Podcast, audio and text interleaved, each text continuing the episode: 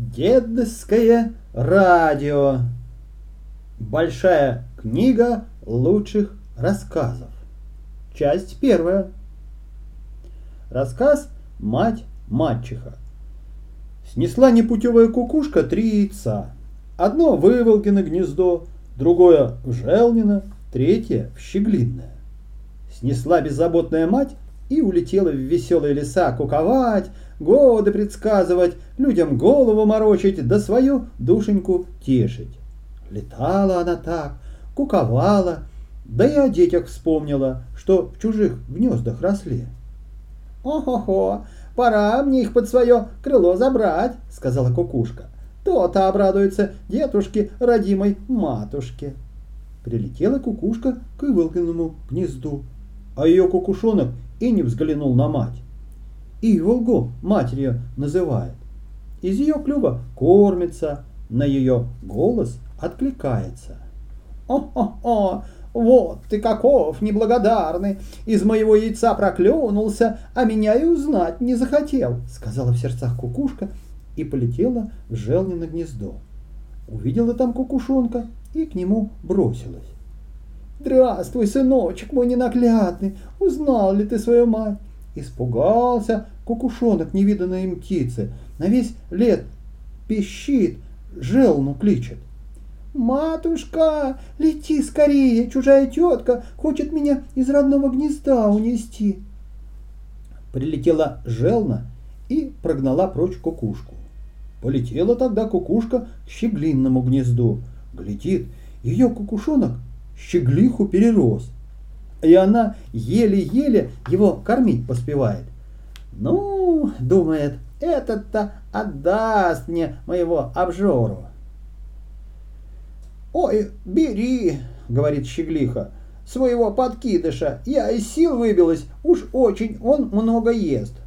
Как услышал это кукушонок, задрожал, замахал крылышками и жалобно-жалобно стал просить щеглиху: «Дорогая моя мамонька, я лучше с голоду умру, только из-под твоего крыла под чужое не пойду». Разжалобилась щеглиха, тоже всплакнула. «Да никому я тебя не отдам, мой сыночек, не отдам. Лучше часок, часок-другой не досплю, а тебя выкормлю». Кинулась тут кукушка к судье. «Судом деток отсуживай». А судьей в этом лесу дятел был, многим дела разбирал. И кукушкино дело скорехонько рассудил. По совести, по народной мудрости решение вынес. Не та мать, которая деток народила, а та, что их вскормила, вспоила, да и на ноги поставила. Рассказ «Хитрый коврик». Умный Машенька росла, да не все понимала. Пошла она как-то в лес и ужалилась о крапиву. «Ах ты такая сякая колючая! Зачем только ты на свете живешь? Один вред от тебя!» Крапива рассмеялась на это и сказала: «Так и о пчеле можно только по жалу судить. А пчела ведь еще и мед дает». Тут Маша как крикнет весь лес: «Да как ты можешь, бездельница, себя с пчелой-труженицей сравнивать?» «Вот что, — говорит крапива, — приходи сюда осенью, я тебе ума-разума добавлю». Не верилось Машеньке, что у крапивы можно ума набраться, но пришла. А вдруг крапива что-то дельное скажет? «Ну, давай добавляй мне ума-разума, а я послушаю». А крапива пожелтела по осени, состарилась, голос у нее стал скрипучий, жесткий. «Да будь, Машенька, рукавички, — говорит крапива, — да выдергай меня и свяжи в пучки».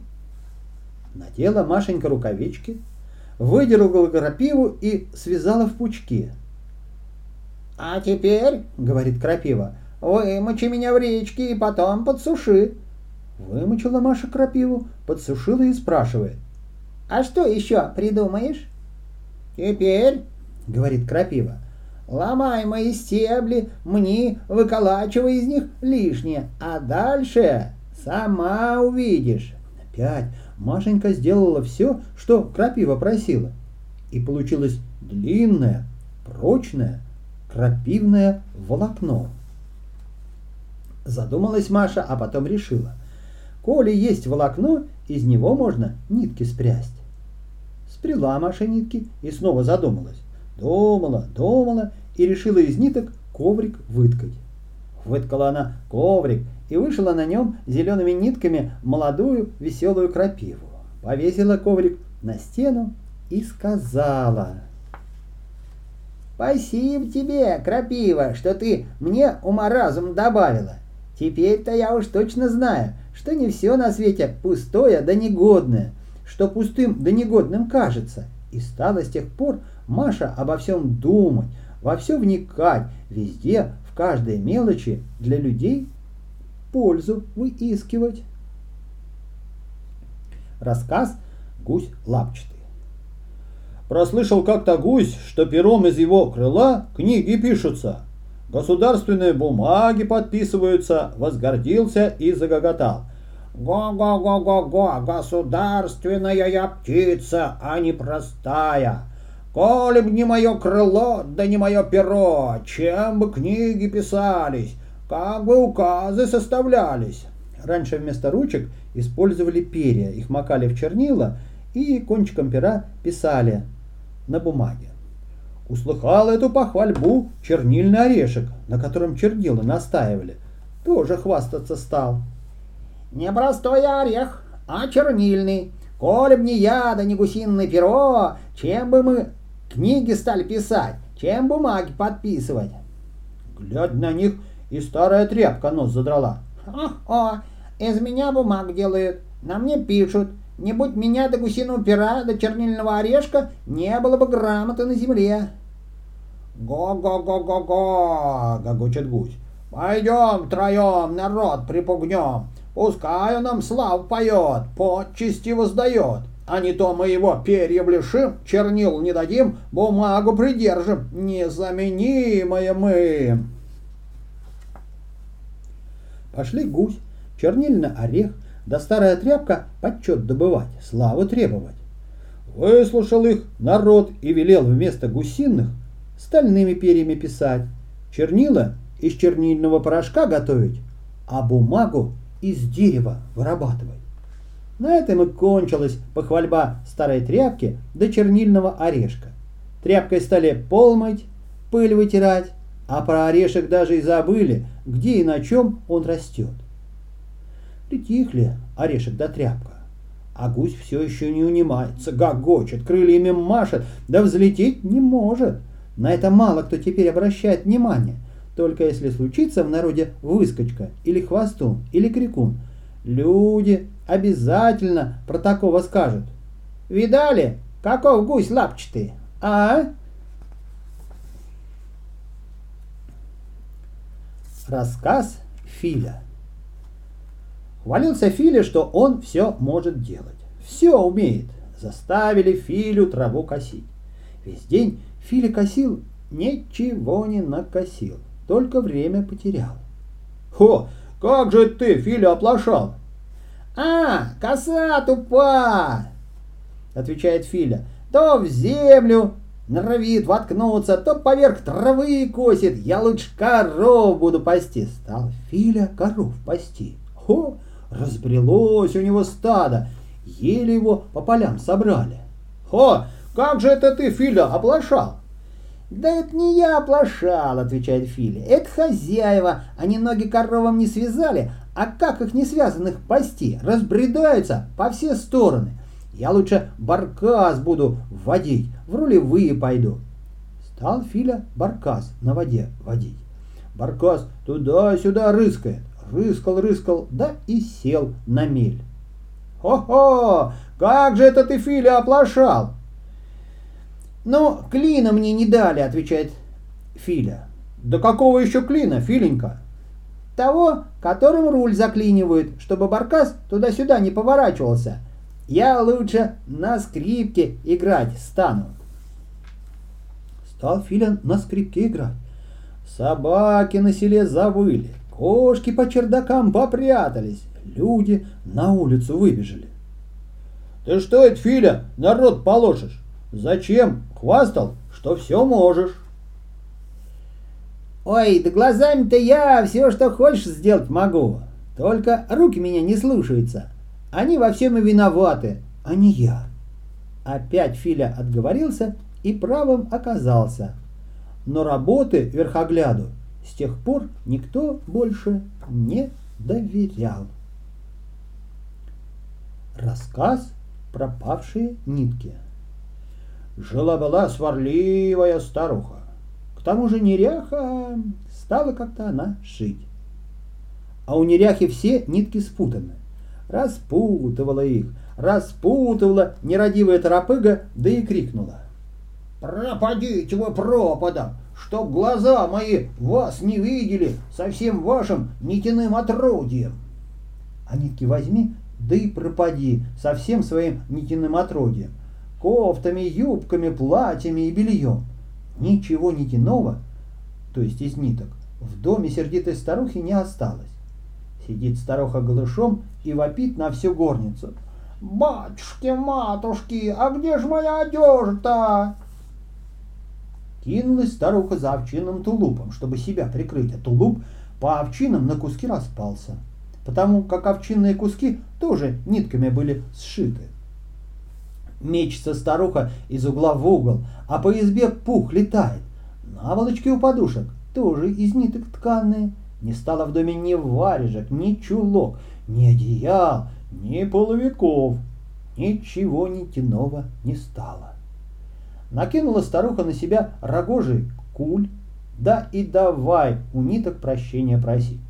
Ниточки льняные, ниточки шерстяные, ниточки хлопковые, ниточки шелковые. Простите меня, старуху сварливую, торопливую, нерадивую, вернитесь в мою избу. Так-то жалобно старуха голосит, причитает, просит, что даже нитки испокон веков молчальницы, и те заговорили. «Назови, — говорят нитки, — половину того, что из нас ниток ткется, плетется, вьется и вяжется. Тогда вернемся, простим». «Ой, только ты всего, — обрадовалась старуха, — мигнуть не успеете, назову». И принялась старуха называть. Назвала десяток другой нитяных изделий рукоделий, да и осеклась. Не всякий, кто круто берет, далеко идет, спотыкается, останавливается, отдыхает. Стала старуха вспоминать, что из ниток ткется, плетется, вьется да вяжется. День вспоминает, два вспоминает, десятой доли не вспомнила. Шелка, бархата, сукна, ковры, половики, ситцы, кружева, одеяла, скатертки, платки, шали, шарфы, ленточки разные. Отдохнет и опять вспоминать примется. Пояски, опояски, к ботинкам завязки, сапожные ушки, накидки на подушки, тюлевые шторки, плетеные оборки, сети мережи, косынки тоже. Месяц проходит, другой начинается. А нитки все не возвращаются. Старуха из сил выбивается. На другой день больше двух-трех нитяных поделок и назвать не может.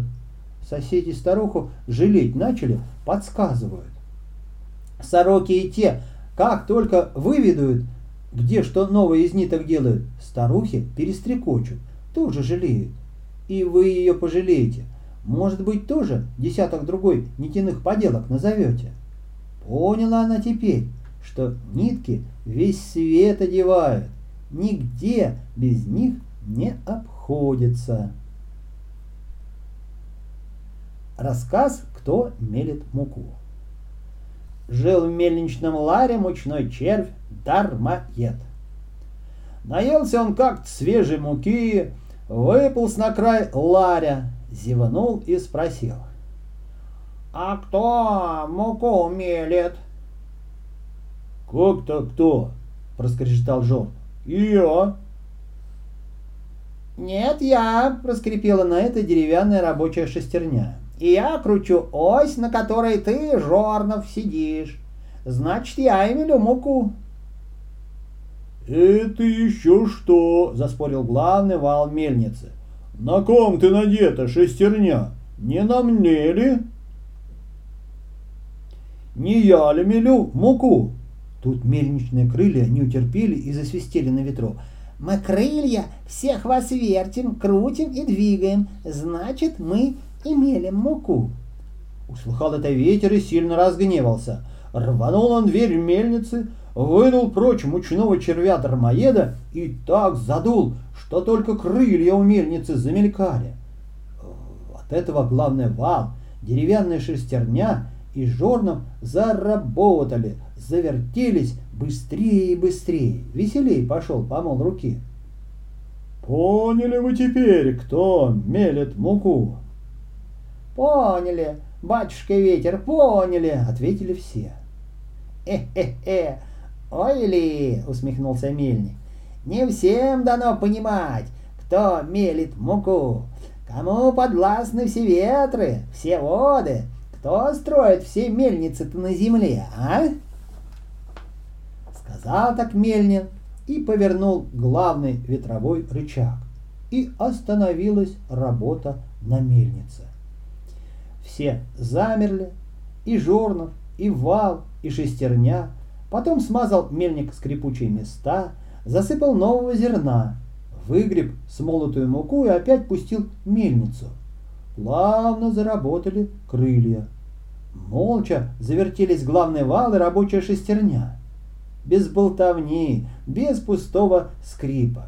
«Э-э, так-то оно лучше!» — молвил старый мельник. Запер на замок мельницу, пригрозил ветру пальцем.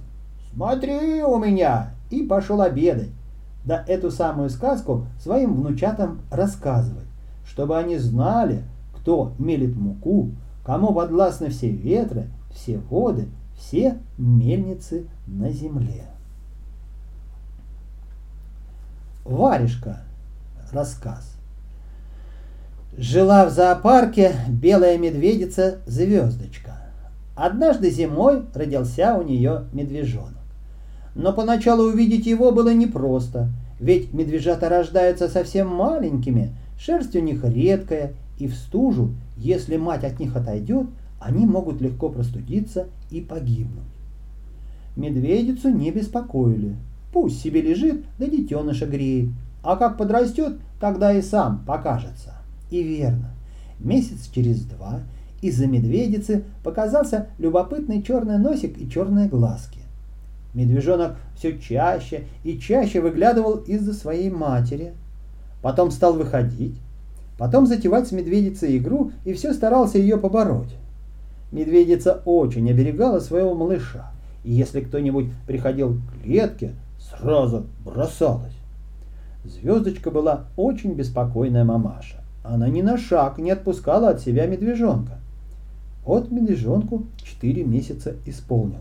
Красивый он, пушистый, с матерью ему хорошо, да вот беда, клетка тесная, в ней поиграть-то негде.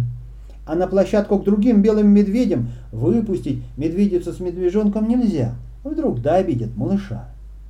Решили два медвежонка перевести на площадку молодняка. Это такая площадка, где живут самые разные зверята.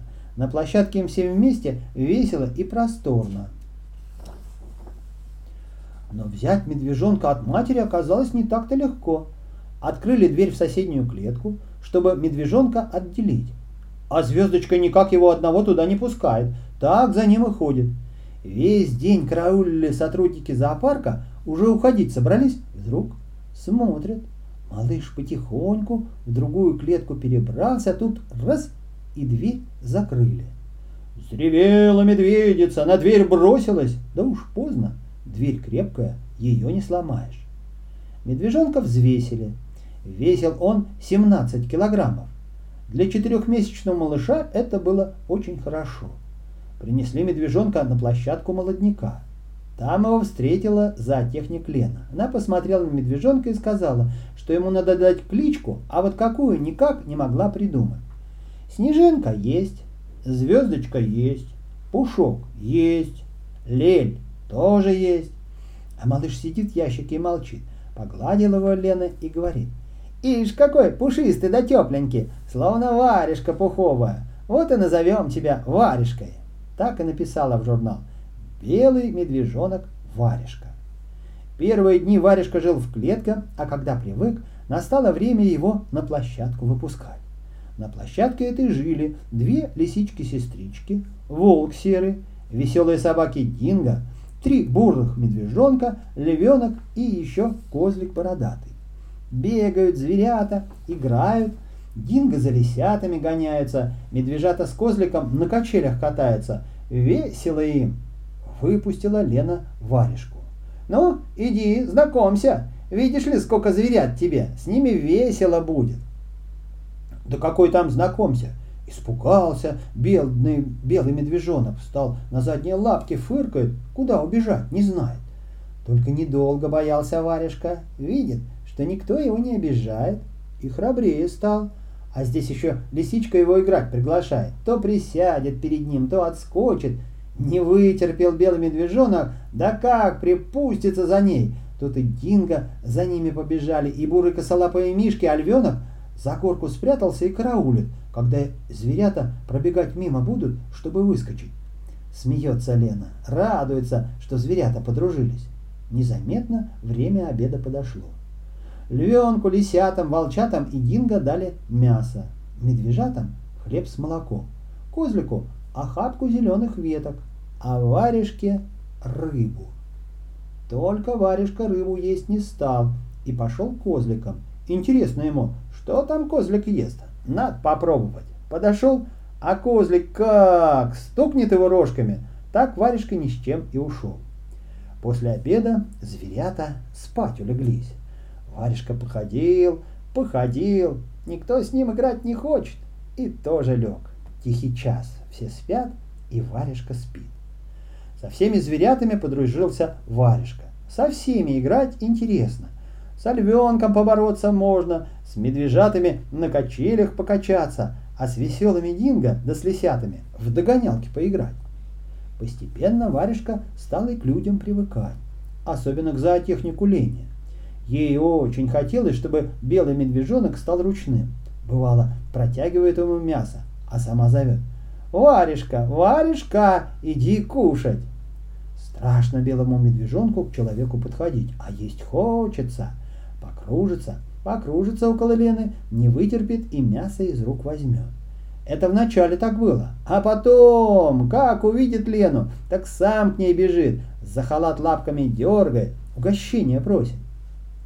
Белый медвежонок рос здоровым и сильным, самым сильным среди зверят на площадке. Если Варежка в бассейне купается, тут уж лучше к нему не попадайся. Один раз чуть львенка не утопил. Хорошо, что Лен поблизости была. Варежку метлой отогнала и львенка выручила. Вылез бедняга из воды, вода с него течет, еле отдышался. Все лето в играх у зверят и прошло.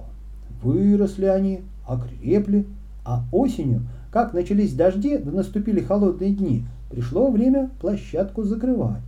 Пришло время зверятам расставаться. Первым забрали с площадки львенка, потом Варежку в другой зоопарк взяли. Жалко Лене с белым медвежонком расставаться, да ничего не поделаешь, ведь надо, чтобы и в других зоопарках белые медведи были. Птицы под нашим окном. Новый рассказ. Птиц в природе много. В лесу, в поле, на реке. Везде живут птицы. Но одних птиц увидеть непросто. Они обитают в глухих лесах, в непроходимых болотах, в безлюдных горах. А есть птицы, которых мы видим каждый день. У домов видим, в саду, в парках встречаем. Вот про этих птиц и рассказано в этой книге. Воробей. Чик-чирик, чик-чирик. Это воробей за окном чирикает. Воробьи чаще всего около человека живут. Зимой где крошки подберут, где зернышками полакомятся. А как наступит весна, тут воробьи начнут с деревьев да с кустов разных вредных гусениц собирать, ими птенцов своих кормить. Вырастут воробьята, уже большие, уже летают хорошо, а все за родителями гоняются, догонят, крылышками трепещут, рты раскрывают. Это они так еду просят. Ворона. «Кар! Кар!» – кричит ворона. Ворону все знают. Она и в городе живет, и в деревне. Ворона все ест. И разные кусочки во дворе соберет, и на поле слетает. Там она за мышами и за другими мелкими зверьками охотится. Ранней весной ворона начинает строить гнездо. Строят они на дереве. Построят гнездо, потом птенцов выведут. Вот тут и начнутся главные заботы. Принесут вороны добычу, одному птенцу дадут, другому, никого не забудут, всех накормят, и опять за кормом лететь надо. А когда птенцы из гнезда вылетят, здесь родители будут зорко за ними следить. Увидят, к ним кошка крадется, и мигом на помощь спешат, шум, крик поднимут. Так и налетает на кошку, так и налетают, клюнуть ее старается, испугается кошка, убежит. А вороны покружатся около птенца и уведут его подальше от опасности. Скворец. Весной из далеких жарких стран прилетают скворцы. А здесь для них уже домики-скворечники приготовлены. Выберет себе скворец домик, сядет около него и начнет свои веселые песни распевать. Песня у скворца особенная. То запоет так красиво, что заслушаешься. А то вдруг лягушкой заквакает или кошкой замяукает. Зато как выведутся птенцы, тут уж скворцам не до песен. Целый день собирают они разных насекомых, слизней, гусениц, своим птенцам носят. А осенью соберутся скворцы большие стаи и опять улетят от нас в далекие жаркие страны. Ласточка-косатка. Высоко в небе летают ласточки. Они за мошками там охотятся. В хорошую погоду мошки высоко держатся и ласточки высоко. А к непогоде мошки низко, к самой земле спускаются, и ласточки низко летают. По ласточкам можно и погоду узнать. Высоко летают – хорошей погоде быть. Низко летают – дождь будет. На лету ласточки мошек ловят, на лету воду пьют и даже купаются на лету. Промелькнет ласточка над самой водой, чуть окунется и опять в воздухе. Еще раз окунется, еще раз, вот и искупалась. Свое гнездо ласточки-косатки под крышей сарая или под крышей дома строят. Из илистой земли его лепят, и чтобы гнездо держалось крепче, в комочек земли длинные травинки примешивают, своей слюной смачивают. Синица. Весь день синицы с дерева на дерево, с сучка на сучок перепархивают. Каждый листик, каждую веточку осмотрят, насекомых до личинки ищут. Ведь надо и самим поесть, и птенцов покормить. Птенцов каждой синичной семье много. Бывает, даже двенадцать выведется, еле в гнезде умещаются. Зимой синицы в теплые страны не улетают. Трудно им зимой, холодно, голодно. Зимой им помочь надо. Кормушки сделать, в кормушке семечки насыпать, кусочек несоленого сала на веревочке повесить. Синички сразу же поймут, где их кормят, где не обижают, и будут каждый день к вашей кормушке прилетать. Сорока.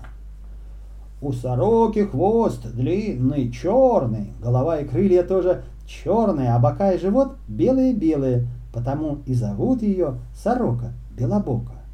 А еще зовут сорока-воровка. Как увидит она что-нибудь маленькое, блестящее, сразу старается утащить да спрятать. Обитает сорока почти всегда в лесу, но иногда селится и возле дома, где люди живут.